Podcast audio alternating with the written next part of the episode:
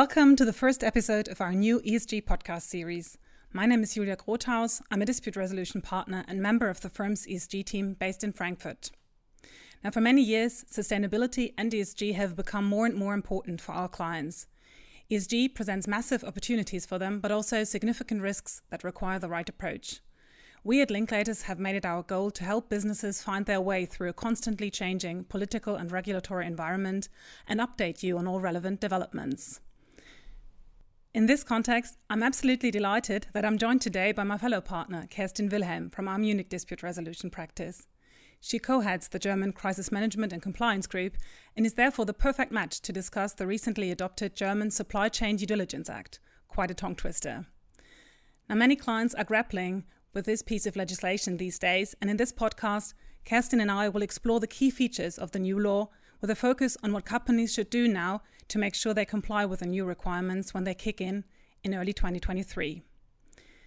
Kerstin, before turning to the details of the law and what this means for companies, let's briefly recap. How has the issue developed over the past years? Well, let's take the United Nations Guiding Principles on Business and Human Rights of 2011 as the starting point with respect to the protection of human rights. So, what did Germany do? Well, at first, the German legislator had aimed for a voluntary implementation of these principles, and they launched a national action plan in 2016. Over time, it then was allegedly revealed through government surveys that most companies would actually not take sufficient voluntary steps to implement those principles. And that's the reason why Hubertus Heil and Gerd Müller, the federal labor and federal development ministers, why they in the end initiated the legislative process in order to introduce mandatory legal provisions. And just to recap at this point here, the coalition agreement of 2018 had already provided for such option, but still there was a lot of headwind against the proposal. And this headwind in particular came from the business community and the Federal Ministry of Economics. So where are we now? Well, the German Bundesrat adopted the Supply Chain Due Diligence Act at the end of June, so very shortly before the end of this current legislative period. And now that we have this dedicated legal framework, the question is which companies are affected by the law? And I would like to hand over to you, Julia. Well, the law will apply to all companies that have their administrative center or registered office in Germany, regardless of where the parent company is located, and provided they meet a certain employee threshold. And this threshold is more than 3,000 employees as of 2023 and will be reduced to more than 1,000 as of 2024. Thanks, Julia. Well, looking at these thresholds, I think that's rather far reaching, so that a lot of companies will find themselves in scope now. And bearing in mind that the law will enter into force shortly, what would you say? What does the new act actually mean for those companies? Well, in scope companies will have to comply with a number of due diligence obligations aimed at protecting human rights and the environment along their global supply chains. And the understanding of supply chain is broad. It includes all activities in and outside of Germany that are required to manufacture products and provide services.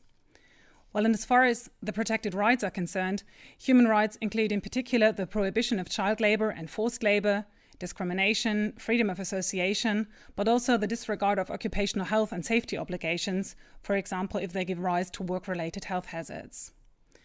And with regard to the environment, there are two distinct categories of impact. First, the law prohibits causing harmful acts such as soil contamination or water or air pollution if these actions have certain effects such as harming a person's health. And secondly, regardless of their impact on human rights, the law also aims to exclude violations of certain conventions, such as the Minamata Convention on Mercury. Listening to your explanations, I think one can clearly say that this is a broad definition of protected rights. And in my view, it would be helpful, Julia, if you could tell us a bit more about the specific due diligence obligations here. Sure, Kerstin. Well, generally speaking, the law obliges in scope companies to observe human rights and the environment along the supply chain in what the law calls an appropriate manner.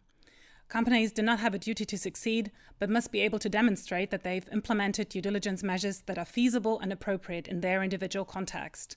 So, very important, only a duty of effort, not a duty to succeed.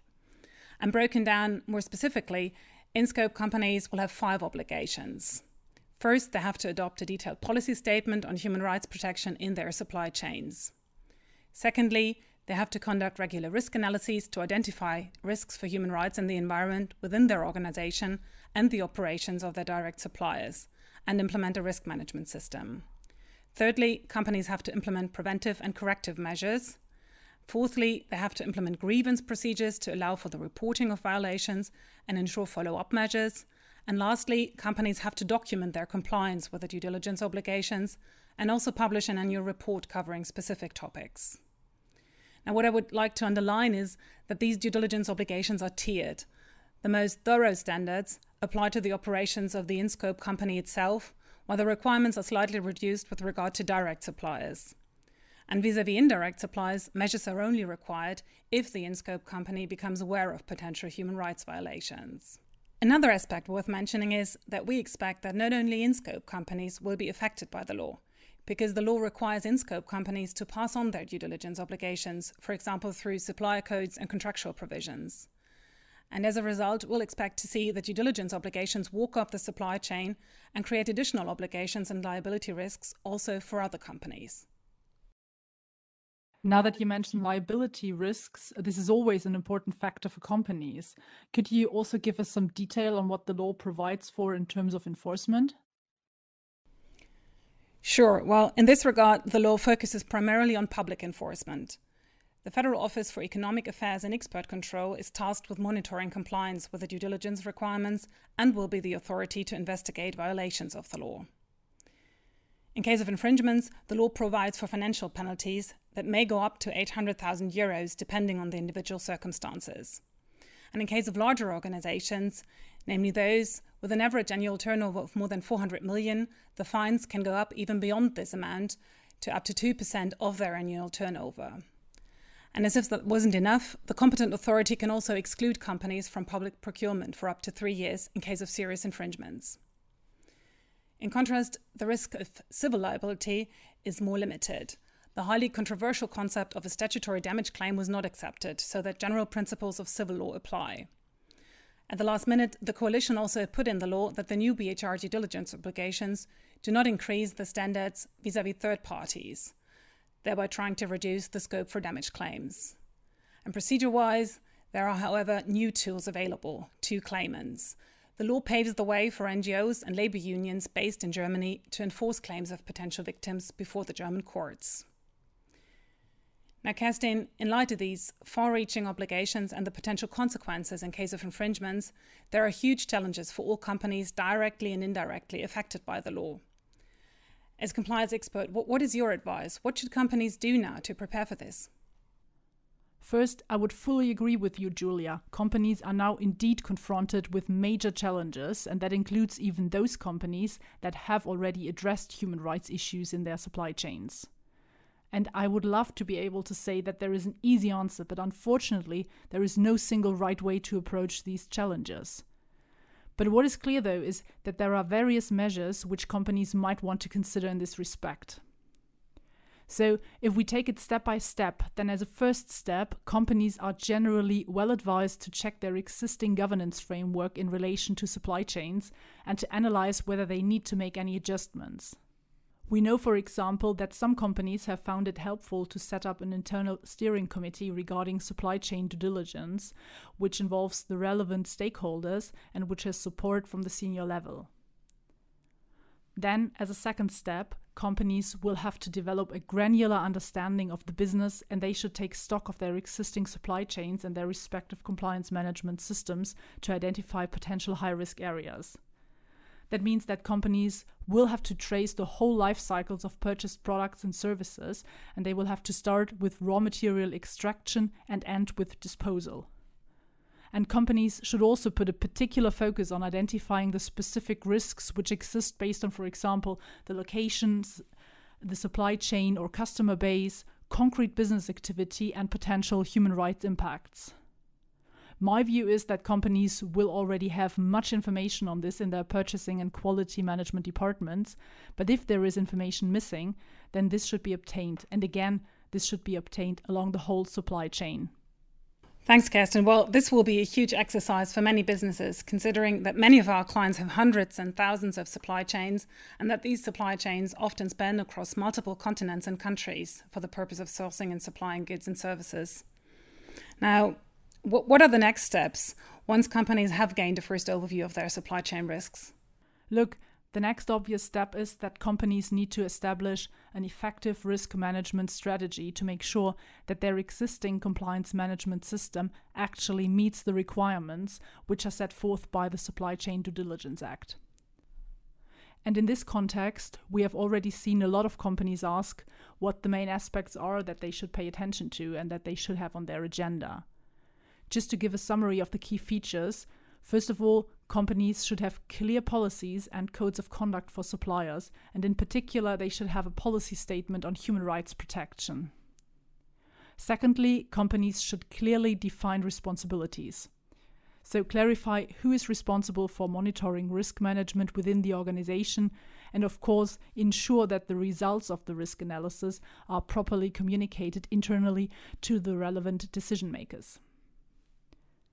And it is important to note that a risk analysis is not a one off. So, companies should conduct comprehensive impact assessments on high risk parts of the supply chain, at least on an annual basis, and also on occasion to make sure that they have properly identified any risks and can manage or mitigate them.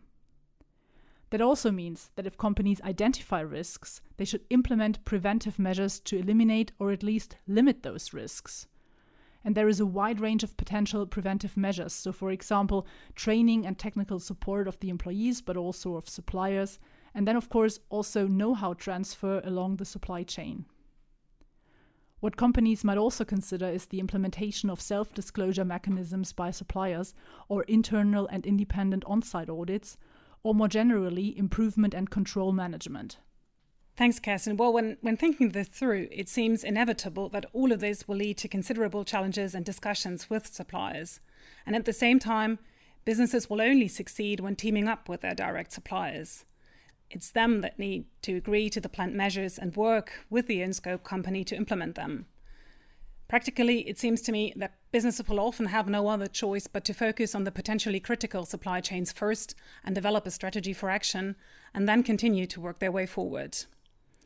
Now, Kerstin, what if all of these preventive measures do not prevent human rights violations, which will inevitably be the case? What do companies have to do when finding out about violations?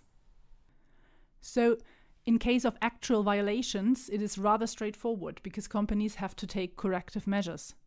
So, when the violation concerns the company's own business operations, it must immediately take measures to stop it, to stop the violation. But corrective measures, they go beyond this. They also include processes to remedy any adverse impacts in cases where the company identifies that it has caused these impacts or contributed to them, or where the company could actually use its leverage with suppliers to ensure that there is appropriate remediation for victims.